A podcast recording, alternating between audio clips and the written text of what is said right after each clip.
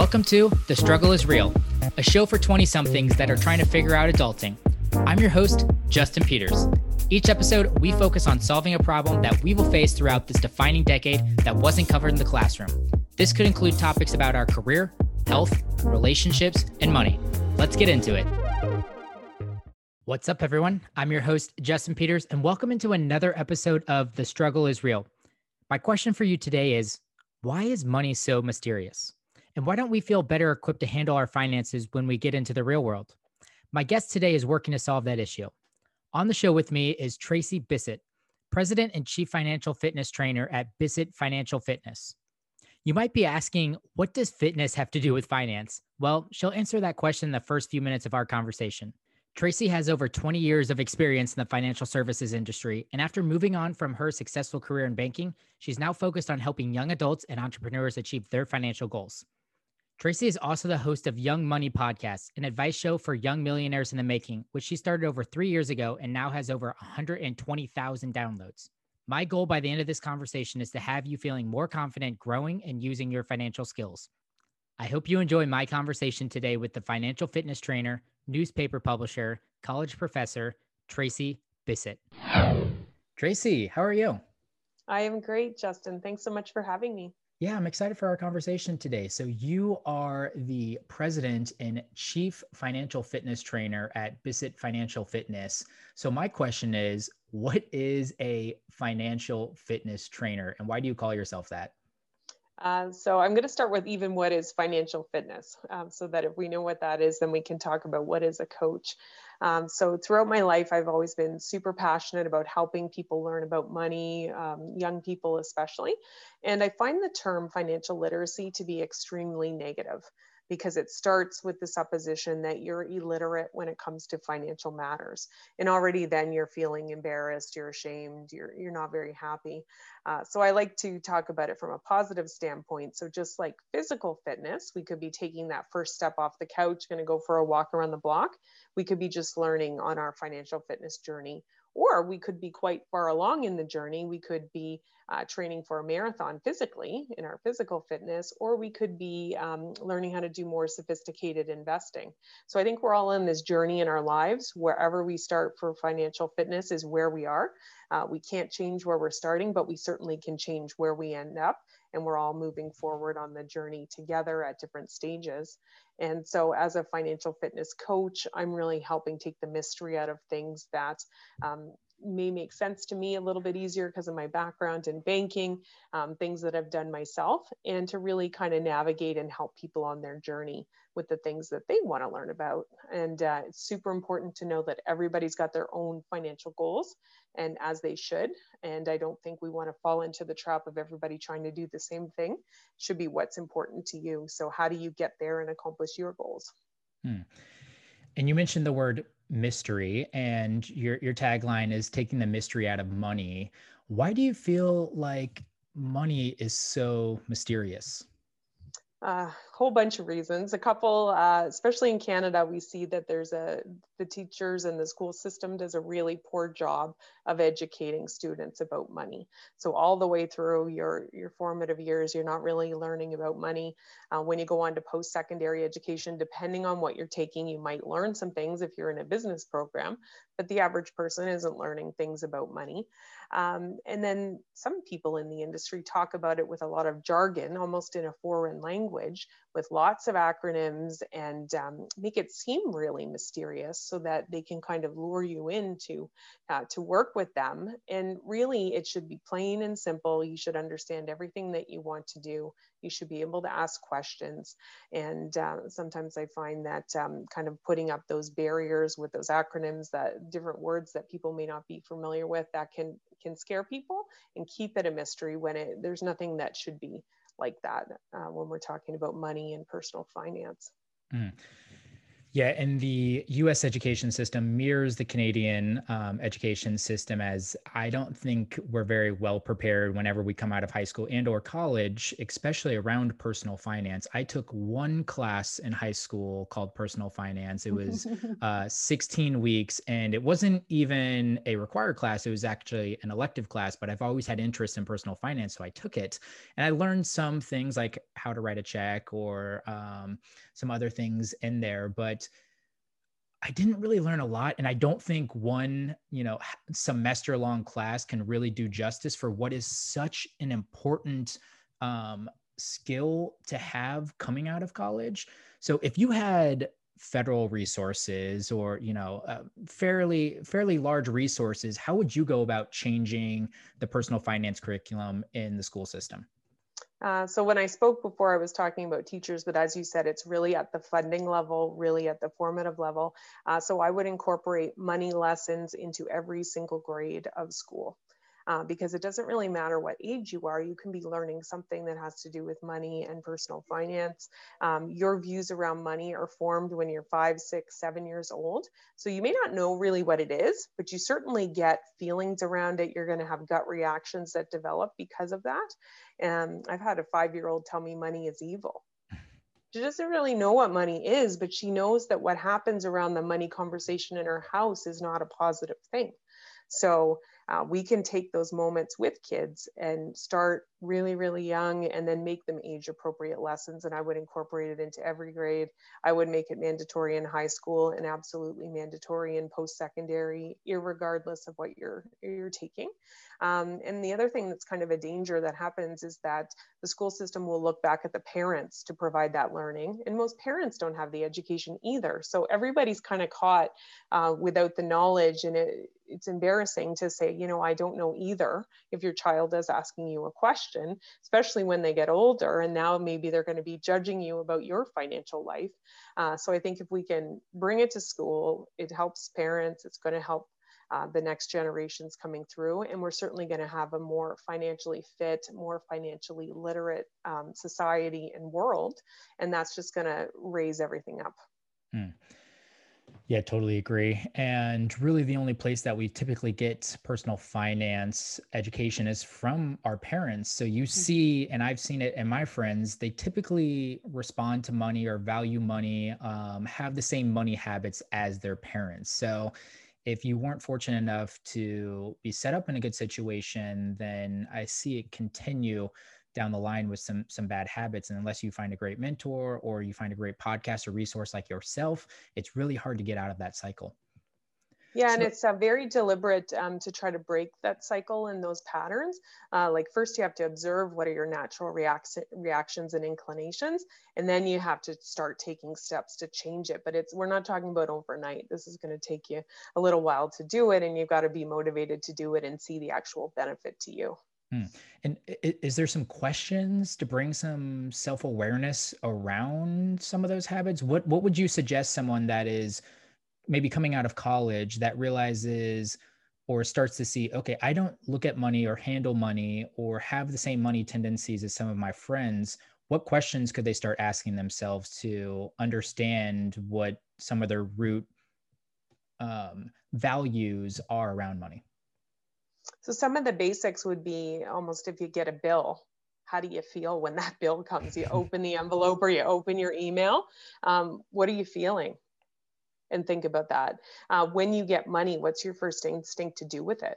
Is it to go and spend it because that's what you've always done? Because there's never been enough. So you want to reward yourself in the moment when you have it? Or you're thinking, you know, I'm going to put some towards this, I'm going to put some towards this other thing, and I'm going to take a small amount and I'm going to go out for, for dinner tonight.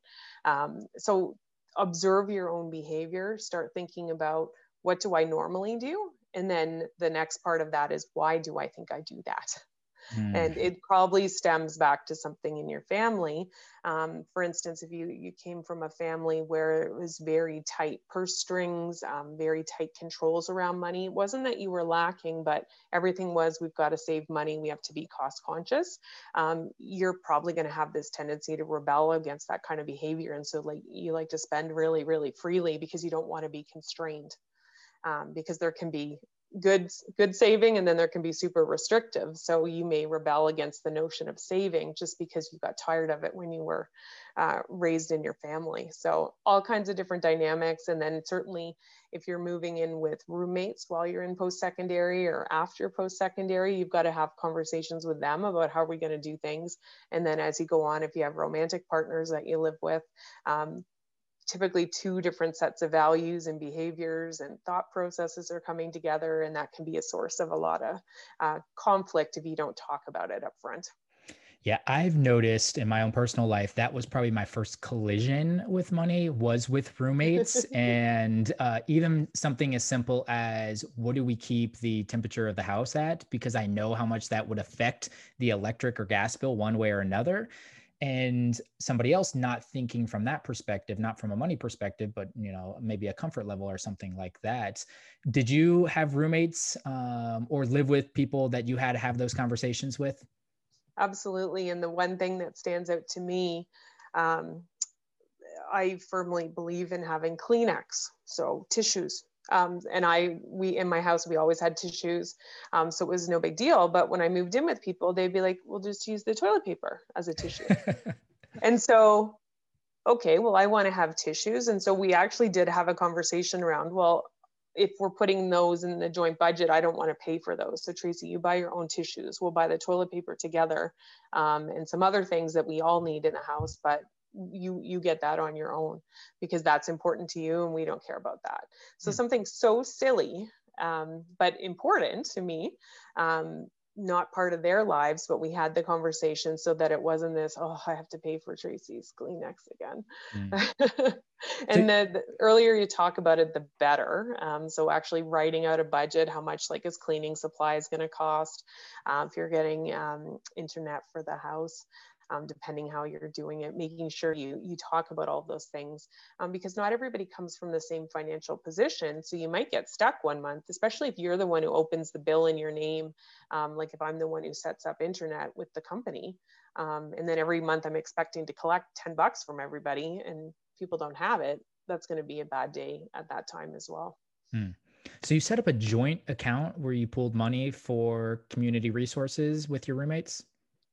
No, we would usually um, each kind of, um, we would figure out how much we thought things were going to cost, and then we would each take responsibility for a different one if we had to set up an account so that it wasn't all in one person's name, which is also a good way to establish credit too, because you're starting your credit history. Um, so that's good, good too. But um, if we were taking turns when we would go for groceries, okay, Tracey, this week it's your turn to buy toilet paper, next week it's your turn. Uh, Susan, and then and so on. So um, I don't. I think it's uh, overly complicated to set up a joint account to actually put the money in there. Yeah, yeah, yeah. It makes sense, and that's how I've handled it in the past as well. And sometimes there was clear communication around what was shared mm-hmm. purchases, mm-hmm. and other times there wasn't. And that's tough if I feel like you get into the routine and you never address that that you know what might be causing some some anxiety for you around something. Like I, I, remember one year i avoided the cable conversation and we we bundled internet and cable and i'm not much of a tv watcher. And i i had to suck it down and eat it the entire year even though i never really you know watched watch any tv whatsoever. And it was like an extra 80 bucks or something to bundle cable on it. So whenever uh, it came up next year to have the same conversation. I actually moved out with one of the roommates, but another roommate moved in with me, and we had to have that conversation all over again. And I think that was the first time that he even considered the fact that mm-hmm. I might not want might not want to pay for cable. So yeah, totally. I mean, the other things to think about: Are you going to have insurance if you're in an apartment? Um, it makes sense to have tenant insurance, and you should all be covered. Um, but sometimes people don't have extra funds because they're deeming that to not be so useful. The other thing um, that can come up quite regularly is if one person has a car. Hmm. And everybody kind of piles in and gets rides to school or gets rides to the grocery store. Well, what's the agreement around the gas? So the car is mm-hmm. their responsibility, but if you happen to be using it pretty regularly, what are you contributing? And most people will think they have no part of that. I hope you're enjoying today's conversation with Tracey Bissett. Before we get back to the show, I want to share an opportunity to win a free book for supporting the Struggle is Real podcast. All you need to do is share this episode on your Instagram story and tag me at Justin Lee Peters. I'll pick one winner before my next episode release to receive a copy of Young, Fun and Financially Free by Leanne Hawkins, subtitled Live a Good Life Now and Build a Kick Ass Future. Looking forward to seeing your post. Now back to the show. So Bissett Financial wasn't actually your first company. You we have to go way, way, way, way back um, to your childhood, and your first, I think, one of your for, first companies was a newspaper distributing company called Flashy News. Can you tell us about that? Absolutely, and that was um, probably was seven years old. Um, we had everything that we needed in our family in terms of um, groceries, toys, anything that we we needed, we had, and even um, additional things for hobbies. But I wanted to go to the store pretty regularly and get some sour soothers, some slushies, chips, whatever it was. And so my mom would give me money once a week, and she said, "That's it. Like you can have your fifty cents, but." You're not come back any more days till next week. Uh, so my friend and I, we brainstormed, well, how can we get some money? So we thought we'd whip up this newspaper. So we actually actively went around. We interviewed our neighbors on two different streets. So, so and so's grandmother's going to come visit, so and so is re-wallpapering their kitchen. And we would write about these things in our little newspaper. We'd create some contests like word search. We'd have some coloring pages, and we hand colored every single cover of Flashy News. So it was very unique. But the body of the paper, we would alternate between our father's offices photocopying them. Mm. We sold them for a quarter. And so then we could go to the store for quite a few days on these proceeds that we had from flashy news. Um, and it just, it wouldn't have been so rational or logical a thought when I was that age, but I learned very, very young that you can use money to get you things that you want. So I didn't want to just amass the money and keep it in my piggy bank. I wanted to go and do stuff with it. Um, so from there, it kind of spurred me on. Um, that was my first little business, Flashy News. And then when I was 15 years old, I had um, a company that would take care of people's homes when they were away. So mostly for my neighbors. So either look after their plants, their pets, um, check the mail, water the grass, do things like that. And it was, uh, we lived in Colby Village. It was called Colby Castle Care. So my dad helped me come up with the name of that. And we w- I was even subcontracting out the lawn mowing to my brother, and he was handling that part. Um, but it really gets you thinking. And I was so entrepreneurial as a kid. And then I actually moved into banking after my um, post secondary education. And I thought I would stay there for a couple years. And it, it turned out to be fast forward 16 years. And then I got, got back on the entrepreneurial track. Mm. Do you have any copies of the the flashy news newsletters? There is one um, that I can't put my fingers on uh, lately. We have seen it in the last few years. I think my mom's got it somewhere. Uh, I keep trying to look for it and find it because if I could get some pictures of it, that would be great. That'd be so awesome. So your banking career lasted a little bit longer than you thought it would, but I'm assuming you pulled or you learned a lot of great things mm-hmm. to allow yourself to create Bissett Financial. What were some of those things that you learned throughout your banking career? So I specialized in the area of commercial lending and risk management. So I was working with small business owners, entrepreneurs, all the way up to really big size companies, helping them get the access to financing that they needed. Uh, so I trained and studied uh, financial analysis. I would write the applications, or I would be their relationship contact at the bank um, when we were looking at new transactions or additional financing. And then when I was in risk, I actually approved loans for companies across every industry, all across Canada. We looked at some things for the US as well. Um, so I learned number one, um, clearly the importance of a business plan and well written projections. And when I say well written, I don't mean like pristine formatting um, easy to read. I mean, based on real assumptions, based on the things that are actually happening in the business, and that could support the loans that the people needed. Um, the importance of validating ideas um, is super important. Um, a lot of people will come to a, one of the big banks and look for financing for a brand new startup. That's not usually how it works. You've got to have some track record and some history. Um, but what I did see is that it's super important to establish credit in your your company as soon as you can. And so it might be based on your personal score, uh, credit score at the beginning, but then as your company grows, you can expand that credit with the growth of the company. Um, the other thing uh, that is very important is to keep in regular communication with your banker. Uh, let them know when things are going well, let them know when things are not going well. And they don't expect you to have all the answers, but they do not like to get surprises. I know sometimes when I would come in and some of my customers would be overdrawn and I'd have to return some of their items that had cleared the account during the night, uh, we'd have a conversation and we'd talk about my options. And so before this happens, as a banker, I'd have tons of options. Let's see if we can get you an increase to your line of credit. Let's see if we can get you some other kind of loan. Uh, let's see how we can help you. Now that this has happened without any warning, now we're kind of worried about your management acumen and your capabilities because you didn't communicate with us. I'm not sure if you knew it was going to happen. And then we're not sure how you're going to navigate out of the situation. So um, being transparent and, and talking about issues that surface in the business is really important. Hmm. And when did the thought of Bissett Financial come up? When did you decide you wanted to exit banking and get into the personal finance and entrepreneur space and supporting them? So we had a restructuring and um, my seat was removed from the org chart. Uh, I received a really fair severance. So instead of getting my resume together really quickly and hopping back into another bank doing the same kind of work, because uh, there was a lot of opportunities available, I took some time and thought about all of the things that I like to do.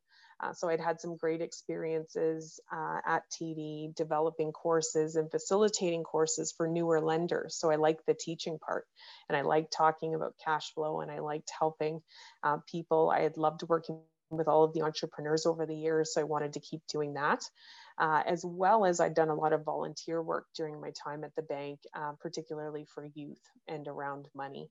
Uh, so volunteered with Junior Achievement or Girl Guides, different organizations like that um, to help young people learn about money. So I kind of packaged everything up. And so my business is really dedicated to supporting young adults. And I primarily do that through my podcast, Young Money with Tracey Bissett, uh, which is geared for 18 to 30 ish in age group. And it's pretty much anything that money can relate to as well as kept the coaching and education part for entrepreneurs uh, by helping them make sense of their financial statements, the cash flow cycles in their business. And I found a teaching position as well. So I teach at a, a business school and a college. Um, so I get to stay very much in tune with that age group. Uh, college student ages, what's going on, what are pressing issues on their mind, and help them gain skills that are going to help them in banking because uh, the students that I teach are in a financial services, financial planning program. So they're going to go on to be bankers. Hmm. So, what was your initial feeling whenever the restructure happened and you were laid off? Were you relieved because maybe you drug your feet on the mm-hmm. whole uh, entrepreneurship route? Were you overwhelmed and not sure where you wanted to go? What what what was your initial feeling? Um, I was not happy first of all. I mean, it was a, it was a surprise, but not a surprise because it was um, a very sizable reduction across the board. Uh, and the, the level that was being targeted was the level that I was at. So I was mentally prepared, um, but I wasn't initially thinking about entrepreneurship. Um, I was working a lot and I wasn't always happy in my role. So that gave me a good time to take a pause, get rested up, do some really rational thinking. And that's when I started thinking about, well, what do I like to do? Go back to the basics. What are the things that makes me happy? Who do i like to work with? Who do i like to serve? And um, my dad reminded me why don't you why don't you go out and do entrepreneurship? And so i took everything that i liked and kind of put it together. And as i said i had a really fair severance so i actually had the time to do it. I didn't have to make a decision very quickly and i know that that's a luxury that not everybody has when they're they're out of a job so I, I, took that opportunity to pause and kind of reset and I'm, I'm glad with, with the direction that I, I moved on to. I think a lot of people are probably glad with that direction as well. So, you know, so much time working with young adults between um, your work at the college and, you know, through junior achievement and um, the work through the podcast and everything. What do you see young people doing right in regards to money? Um, the first thing is I see a lot more conversations happening um, than when I, I was that age. And I think that's a really good thing. There's still lots of stigma around it. People would rather talk about just about anything, even sex, than they would rather talk about money. And so I think the more the dialogue opens up, the more people can learn and we can learn from each other. I don't need to do everything right for you to be able to learn from me. You just need to be able to learn um, maybe how you would approach it or how you would perhaps do it a little bit different Um, so I think that's one good thing. Um, I would say that there's never been a better time to learn about personal finance because of the the plethora of blogs, books, podcasts, YouTube channels. Everything is out there. Um, but I would say that not everyone is interested. Mm. So conversations are happening, but you have to take your own initiative to dig in and find out what you need to know. Do you have a recommendation on a book or podcast or something that you would give a young adult that is just kind of starting their journey on personal finance? Yeah, uh, there's an author. Uh, she lives in New York now, but she is from Canada, Leanna Hawkins. And her book is Young, Fun, and Financially Free. And it's basically a primer on how to be an adult. And I think it's a great book. It's super easy to read. It only takes a couple hours cover to cover. Um, so very practical and very easy to implement. Um, she's great too. You can follow her on um, social media. She's always sharing lots of great money tips. Um, so I think that's a great book. Um, and there's tons of podcasts out there so including mm. both of ours that can can can help young people um, but getting your hands on something tangible because you're going to have a lot of times you don't know what questions to ask and so um, having something that you can read that starts um, mulling around in your mind you can start jotting down some questions and that actually once you ask your first question they're going to flow. But the the first issue is i don't know what to ask. I really mm. don't know anything about this so i don't know where to start so i'm not going to start. Mm. tends to be the reaction. Yeah i would agree with that and it's overwhelming and you're not exactly sure and it's it's intimidating to get into this space. Um, do you get personal finance questions with your students Mm-hmm. Uh, so, so, often, um, right now for COVID, we're not in in class, but uh, certainly before class, after class, now they'll reach out to me on LinkedIn or through my email. Um, but one thing I noticed that was happening, and it didn't seem like a big deal to them, but it was a big deal to me. Um, I heard someone asking someone else to co-sign their car loan with them. Mm. And so what that means is that um, if I'm asking you, Justin, to co-sign with me, I can't get the loan on my own because whether my credit history is bad, maybe I don't have a high enough income. And so if I can't make the payments, they're going to come and look to you. And so people didn't realize that. And I, I, I saw it a few different times. Um, one of my students came to me and said, Miss, my my friend she broke up with her boyfriend and um, now the the bank is after her to pay the car loan because he's not around i'm like yeah that, that's kind of what happened. So i would say um, one of the things that is prevalent whether it's a, a, car loan whether it's a credit card any other kind of debt is um, not fully understanding the concept of credit. And number one that it needs to be repaid. It's not free money. Um, number two if you don't pay it when you're supposed to it can impact your credit score which it can impact a whole bunch of areas of your life. Um, so that would be the first thing. Usually um, young adults tend to want to focus on investing first and really get um, into that. But I think understanding credit is one of the, the fundamental build, building blocks, um, especially if you've got student debt, if you've got credit cards, make sure you understand how all of that stuff works um, before you get uh, into the stuff that you think is more fun or a little bit more exciting. Hmm. Yeah, let's open that that that can of worms up. I, I like this topic and I want to explore it a little bit more. I'm assuming the Canadian and US financial systems are fairly similar. Um, so what what when you're saying credit, what is credit and what is a credit score? Um, so if you think about it, it's just like you have a reputation yourself as what kind of individual, what do you stand for, what do you do? Um, your credit score and your credit report reflects your behavior when it comes to paying people back. Um, do you do it on time? Do you always make the payments? Do you miss the payments? Um, do you have some creditors that you completely ignore?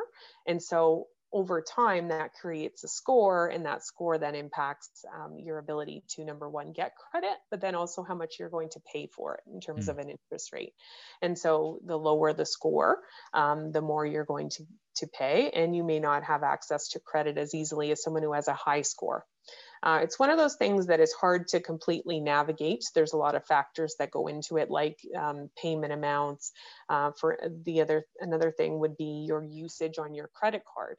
So if you have a limit of $2,000, it's usually better to be borrowing 1,000 or less at all times than it is to be borrowing 2,000 because if you're right at the limit, it signals that you might um, be having trouble managing your credit. So you're almost better off with a higher limit using it 2,000.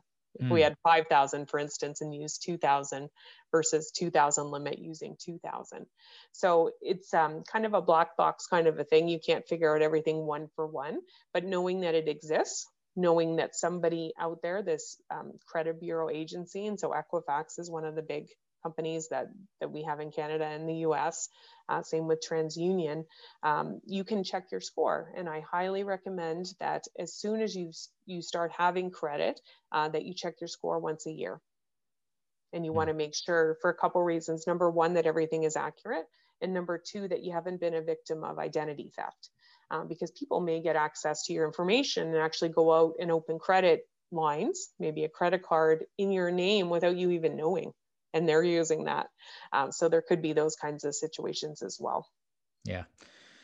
Yeah, and we've all heard the horror stories going for, um, you know, get, going to get qualified for a home loan or something, and realizing since you haven't checked your credit score in a couple years that there was some identity theft there, and now you have a terrible credit score, and you're paying astronomical rates for what should be uh, a, a pretty low interest rate in general. So, what what about student loans? Does Canada have the same issues that the United States has with student loans?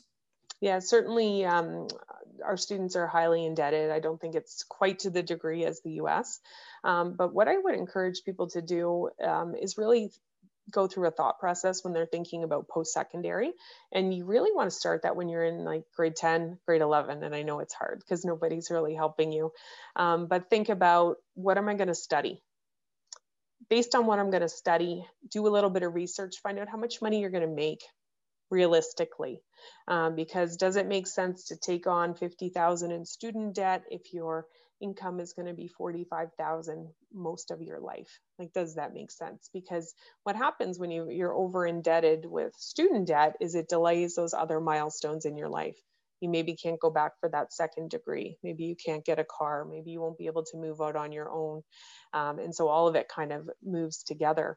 Um, when you're thinking then, okay, if this is reasonable, let's figure out how much it's going to cost for the program. And if you want to go away to school, that costs more than living at home. Um, think about your options. I know everybody uh, likes to go away to school. It's more fun. You're away from your family, you have more freedom and flexibility. But what would happen if maybe you went to school part time or you lived at home and went to school? That dramatically reduces the bill for going to school. The other thing that gets overlooked very, very often is all of the free money that is out there. So there are so many grants, scholarships, bursaries, and you've got to treat it like a job when you're still in high school and um, prepare applications. But getting a thousand dollar scholarship will save you about 70 hours of work so when you mm-hmm. think about your time that way, and um, what that means is that when you're in school, maybe you won't have to have a job as well. Maybe you can borrow less because maybe you're still going to work, so you can come out with less student debt. So never um, turn your back and kind of ignore those free sources of money.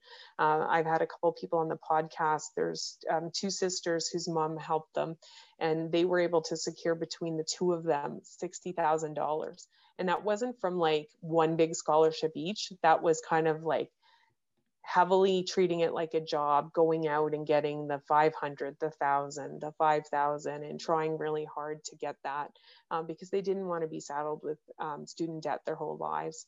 Um, so thinking about what's going to work for you and, and don't think just one solution I, I know you're passionate about the scholarship piece to it. You set up scholarships um, eh, through, and I think you awarded seven scholarships last year. Mm-hmm. Is this right? Absolutely. So we started the Young Money Scholarship Fund in 2020 proceeds from Bissett Financial go to that. And uh, uh, seven deserving recipients, we played a very small part in their educational journey. Uh, but what we were focused on, and this is important criteria, a lot of the scholarships go for people who have really high grades or low income or perhaps who, who log a lot of volunteer hours the two criteria that I was looking at, um, a couple criteria. They study in Canada, don't have to be Canadian uh, resident or citizen. Um, they have helped someone else accomplish their goals, because that's important to me and aligns with the values of our business, as well as they have a little bit of a plan for what they're going to do in their lives. And what these seven students uh, want to do, what they're passionate about, who they've already helped is really phenomenal and it's so great to see and it's uh, super inspiring for what's going to come in in the world because we have people like that out there who are focused on making a difference and they're studying something they're excited about. Um, when i went to school i didn't even know about half the things that they're they're focused on and that they're making a difference in and i think that's the wonderful thing uh, with as so much access to information. I think that's one of the good things that comes out of it. Yeah agreed well, most of my listeners are done with school. Um, so scholarships are a thing in the past, and I'm sure they're okay with that as well. But something that uh, a lot of my friends are getting into in general is creating side hustles. They're either mm-hmm. looking to supplement some of their income that they're making from their full-time job, or they have a they have interest in something else and they're trying to create through a side hustle eventually a full-time hustle. So I, I know you have some advice on um, full uh, side hustles and creating side hustles into full time hustles. So can we talk about that? Absolutely. Um, so first piece of advice: if you do have a full time job, um, check your legal contract with your employer to find out what you're allowed to do as a side hustle um, because if you're working for a financial services organization, there's going to be a lot less flexibility than if you're working at a different type of company. So you need to find out what you have permission to do. And usually most companies are going to require that you ask their permission. So check that box first because you don't want somebody to come along later and fire you from your full-time job because you violated uh, your employment terms. Um, like I alluded to before, when you're going to start something on the side, you want to make sure that um, you test your idea. If it's a brand new idea and you're coming up with something from scratch, do a little bit of research and make sure that the target client you want to pursue likes your idea and that they want to pay you the amount that you think it's worth. So before you go and spend a lot of time and a lot of money, make sure you validate that. Uh, one thing I do see a lot of people who come out of school, they want to get into a side hustle. Many of them will start in a multi-level marketing company and they might be doing that. Their friend get encourages them to join. And it's very important that if anybody ever wants you to start selling something, that you need to think about, did I want to be an entrepreneur? Hmm. And my cousin actually asked me to do a show on Young Money about that because several of her friends had incurred a lot of credit card debt uh, because they just got into something and didn't do any critical thinking around it. So, do I want to start a business? Do I want to be responsible for sales? Um, thinking about all of those kinds of questions. Do you have money to um, perhaps invest in inventory if that's what it requires? So, do a lot of due diligence, be a critical thinker, explore all of those kinds of things. And whenever I'm in doubt and I'm not sure how to approach something, I always ask Google. Like there's no reason not to. Um, how do you evaluate this multi-level marketing opportunity? And a list of criteria will probably come up or things to consider. Even it might show you horror stories some people had, it might show you some good stories. Um, so it gives you a sense already before you dive into something, uh, what's this potentially going to be like. Um, so then once you've either got your idea or you're going with some other business that's already established, um, decide how much time you can commit to it because you need to be doing your your full-time job very very well. You can't shortchange your company. Um, you need to deliver. So you're going to be getting up earlier in the morning? You're going to using some of your time at lunch or after work weekends? Um, figure out how it fits into your life and that you want to spend that much time on it because when you're getting something going it takes a lot of time um, even with your podcast uh, when you, when you're getting started just lots of stuff to do. Um, so you want to make sure you're still going to have time for friends you're still going to have time for your hobbies and that that fits. Um, but what i can say is that it, it will be a great idea to have multiple streams of income. The pandemic has showed us that that is super critical. If one part something happens to it then we can supplement our life with something else um, and then I would say you want to stay with it. Like you might have dreams of this becoming your full time gig. Um, you want to stay with it until you at least make as much money as your salary and probably stick with it even longer because you can't just take all the money you make in sales and and take it out and cover your lifestyle you need to be able to cover the costs of the business so being very objective about is this kind of a hobby or can i make this into a, a bigger business hmm. Yeah, and I totally agree with that. Um, I like people that go out and are creating something. I found one great side effect of side hustles too is it might be filling your cup in terms of the purpose piece that you mm-hmm. might not be getting from your full time career, while your full time career might be supplementing the income for your lifestyle along with the benefits that you need as well. So I think it's a great balance. Um, but if people are ready to move to their full time hustle and create a business now, um, what are some things that they need to do now as full-time entrepreneurs? I know one thing you mentioned was separating personal expenses and business expenses. So you have this person you have a, a prior student that comes to you. They created a side hustle. They just left their full-time job. Their side hustle is doing well. Maybe they're making 150 to 200000 in, in sales um, and they're ready to go full-time into it. What might be some early money things they need to consider around creating their business? if it's going to make a big leap in revenue, you want to make sure you're set up right with the government, um, because sometimes when you're, you're, making a small amount of money, you might not have all the right uh, tax numbers you need, registrations. Um, you may decide to incorporate your business so that you protect yourself from liability. Uh, you might want to pursue additional insurances, uh, like we talked about. You're going to want to keep separate bank accounts, personal and business. Um, also separate credit cards. You want everything to be very easy for record keeping. Um, you're probably at that point going to decide where should you spend all of your energy and time um, because there is a learning curve. When I came out of the bank, I was an expert at like three things. And when you're an entrepreneur, you have to do about 50 things. So figure out what should you do, what's going to be better use of time, and what could be done faster if you hire someone. Um, and you might see already at that point in time when should you start bringing on a team, even if it's part-time team, couple hours a month, who can support you in that way versus just a random contractor that you hire out to. Um, then also think through your plan. Where do I want to take this business? How many hours do I want to work? Um, thinking through all of those.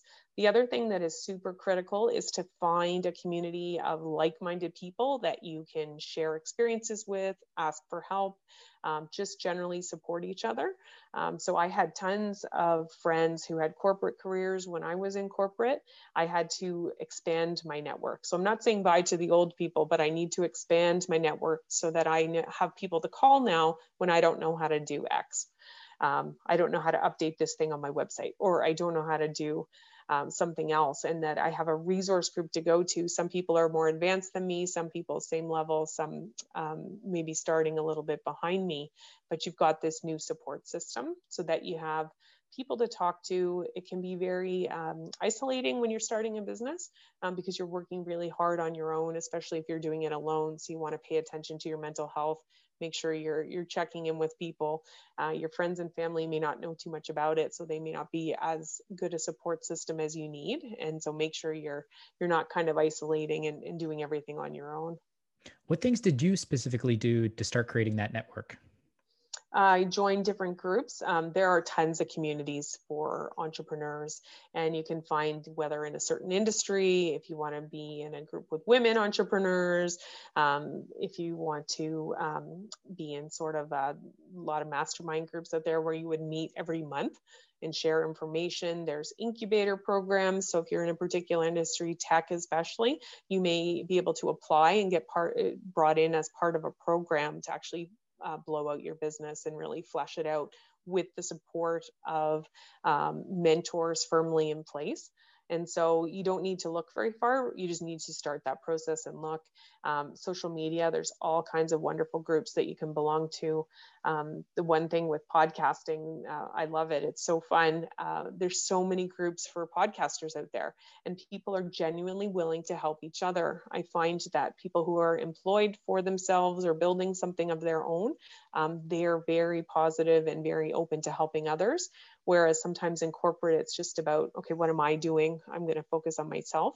Uh, so that that's a big difference. So be willing to help others. Don't have an expectation of something in return. And when you ask for help, people will generally help you. Mm-hmm. Yeah, and the podcast community is great. As we both know, there's so many people mm-hmm. out there that are just like you and I that are willing to help out people that are getting into it or taking the next leap inside of this. So you also mentioned that um, you might be great at three things, but when you become an entrepreneur, now you have to wear 50 different hats. Mm-hmm. one thing that I see in particular, um, some of my friends that might be a freelancer that are taking the jump into really entrepreneurship is sales. Um, it's something they don't enjoy doing. They like their craft. They either like doing the creative work that they're doing or building what they need to be building, but going out and selling themselves can be challenging. You were the top salesperson at Junior Achievement for two separate years on a product that uh, I wouldn't say would be super easy to sell. So what what did you learn from what did you learn from that experience that might help out some early entrepreneurs that are a little timid around sales? Uh, so, firstly, you need to understand um, what your buyer's looking for. So, you may sell a product or a service that um, solves a need for them, and you could explain all of the features of it, um, but you really need to focus on what do they want. Um, so, if they want something that makes their life easier and faster to do things, focus on the benefit that they're going to get. So think about them and um, that's the most important thing about sales is to always focus on your customer. Um, you also need to have belief in the product or the service and you had need to have belief in yourself. So we talked about when you're a kid and you form your views about money um, what comes up when you're selling is especially if you're putting something out into the market that you've created all those feelings around money and insecurities and perhaps tied to your your worth of you as a person are going to surface. And so it can be a very emotional thing for people to go out and ask people um, how dare i ask for this much money? What are they going to think of me? How could they ever expect to pay this much uh, for what i'm offering? And so you've got to do a little bit of mind work as well. Be persistent. Don't be discouraged. If you're not having very good success again, work with a mentor, work with a coach, figure out where you're having the problem, and then tweak your, your approach. And it could be that you're trying to sell something that's a great product or service to the wrong market. And you need to just pivot a little bit and target a different type of person because what you've got is great, but you're trying to ask somebody who won't pay that much for that um, to do it and you, are really just targeting the wrong person it could be in the way that you're phrasing things could be the language and so being um, kind of a student of yourself to see what's working and it is trial and error. Um, focus on the fundamentals of sales. You can certainly learn lots of tips and tricks for the different social media platforms if you're going to be selling online um, but at the core of it you've got to believe in what you're selling and and feel confident in that I am really tempted to go down the rabbit hole and ask you more questions about that. But I, I want to give you the opportunity as we're rounding out this conversation to share with my listeners where they can listen to you because you have such a great podcast. And if they're interested in personal finance or they're uh, young entrepreneurs as well, you have so much great resources over there. So, can you tell us about the Young Money podcast? Absolutely. So, Young Money with Tracey Bissett, the advice show for millionaires in the making uh, targeted towards ages 18 to 30 ish, but I've got younger people and older people who listen. And anything that I can link to money, I certainly do. So I'm a huge fan of music. Um, so I've got lots of shows about musicians and the financial fitness lessons we can learn from them. A lot of the episodes are really providing frameworks that you can walk yourself through the questions to ask. Um, so it's very rare that I will say, never ever do this except if it's probably payday loans or something like that. Uh, but it's more about how do I get to the decision? How do I decide? And it's really to empower the listeners to take those steps on their own. And you only need to take one step today. Hmm. tomorrow we can take another step. Um, so we're everywhere podcasts are. So I'm sure you'll put the link for me in the show yep. notes.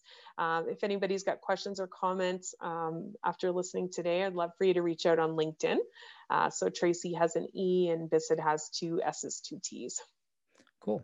And before I ask my final question, anything else, uh, any other um, things that you'd like to share with the audience? Final piece of advice is to make sure that you're making uh, whether you've got a side hustle, whether it's in your personal finance, make sure money is a priority and that you're looking at your financial situation at least once a month. Um, it's when things get kind of beyond our grasp, if we don't know the numbers, uh, it causes lots of anxiety, causes lots of worry, and then it kind of impacts every area of our life most times the situation is not as bad as you're imagining it. So get clear on the facts, then you can actually be rational and start figuring out ways to solve a problem if you do have one. Or you can start being a little bit more purposeful about what are your goals and how are you going to get there when you know the numbers. If you realize, you know, I, have been calling Uber Eats five nights a week for a couple months. That's not really where i want to see that much money go when you add up how much that is. Um, what else could i have done? You know and maybe i could go on a vacation with that amount of money. So um, be purposeful. Make sure your life is filled with the things that you like and use your money as a, a tool to get you there. Yeah, I would reflect back on that too. I have noticed that many people, once they do get into the numbers, have a little confidence because most people are better with numbers and their spending and their um, uh, income generating habits than they think they are. And putting some time and effort into the numbers actually gives them the confidence and, and the realization that, hey, I got this and I can make this work. So, my, my final question for you is if, if you had a class of traditional seniors, um, they are in their last semester, about to go out into the real world. You have 16 weeks to teach them whatever topic you want mm-hmm. that they're going to face over this next decade of their life. What topic would you teach? Cash flow management. and how would you teach cash cash flow management? So we'd spend a bunch of time on the money that comes in, the money that goes out, the timing that it happens, and how we access all of that. So I'd be able to work in use of credit. How do we apply for credit, credit scores? Why is my paycheck so much lower than the amount I get paid as a salary? We could dig into all those deductions that happens on our paycheck and, and make it really full. So I'm kind of like a adulting 101 but it mm. all starts with cash flow and cash flow is key to your life and to any business and side hustle. Mm. i'm sure a lot of seniors would have wished they had that class. Uh, and if you're interested in cash flow go check out young money podcast. You talk about it a lot in that show or mm-hmm. look for tracey bissett on um, spotify apple podcast just type her name in. She's got plenty of other podcasts she's guested on. So i think um, she's got tons of resources out there if you're looking for anything particular Thanks so much, Justin. Hey, everybody. Thanks for listening. If you like this conversation today, be sure to subscribe so you'll be notified about new episodes. If you want to connect with me, send me a message on Instagram. I'm at Justin Lee Peters. You can find show notes with links to everything we discussed today at justinpeters.co. This episode was produced by Gabby Dimeke. I'm your host, Justin Peters. Thanks for tuning in.